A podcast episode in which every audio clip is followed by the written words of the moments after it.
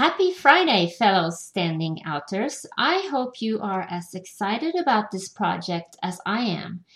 Andrew has asked me to participate in Standing Out by sharing some marketing tips every other Friday, especially recipes from my marketing cookbook for translators. So I decided to give you a brief introduction and a task for each recipe in the book.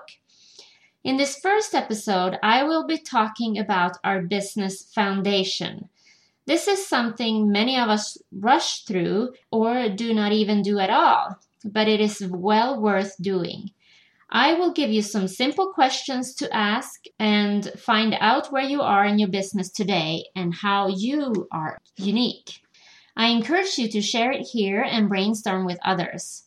What sets you apart from other freelance translators in your language combination or your specialization? Is it your combination of services, your product portfolio, your background, your price, your method, the steps you implement for customer service, your branding? When you listen to this episode, have a pen and paper ready and set aside 15 to 30 minutes if you can to just answer the following questions for yourself. The first question is a fairly easy one. What services do you offer? What are the products or services that you already offer or hope to offer to your clients?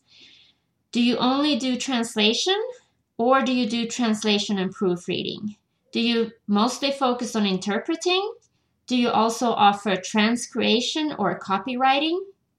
Write them all down and sort them in the order of importance to you. How are these services or products priced and how are they differentiated from each other? Are you at the high end of the market or perhaps you are at the lower end of the market? The second question is what areas do you specialize in? What topics, what industries or niches are you already an expert in? Or if you don't already have a specialty, what area would you like to specialize in?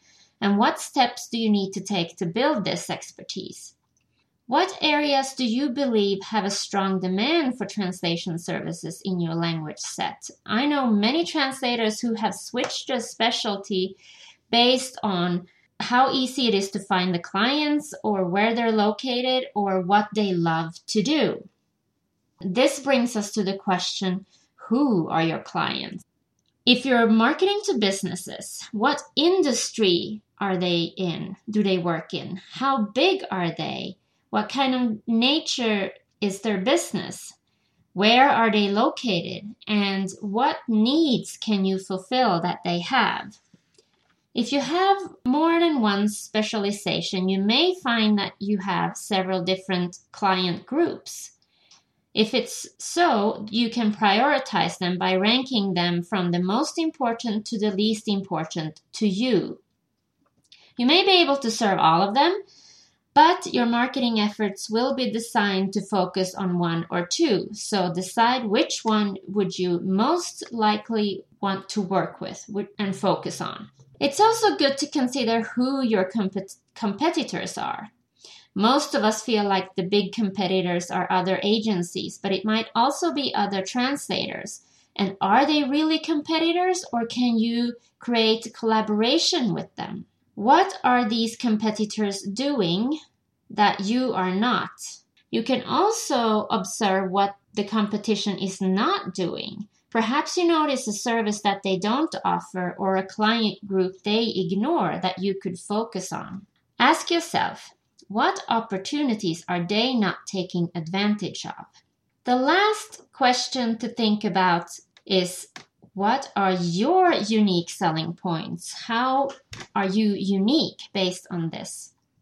Is it your services, your product portfolio, your price points?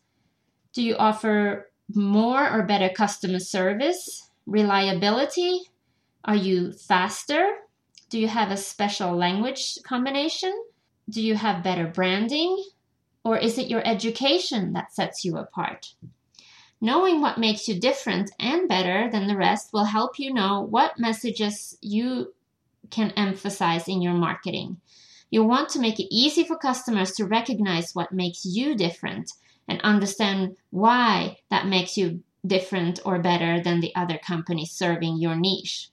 If you're still unclear on this point, which I know I have been for a long time, turn to the people that already have the answers. Your clients. Ask them why they chose your company, what stood out to them, and how you compare to any previous translators they may have worked with in the past.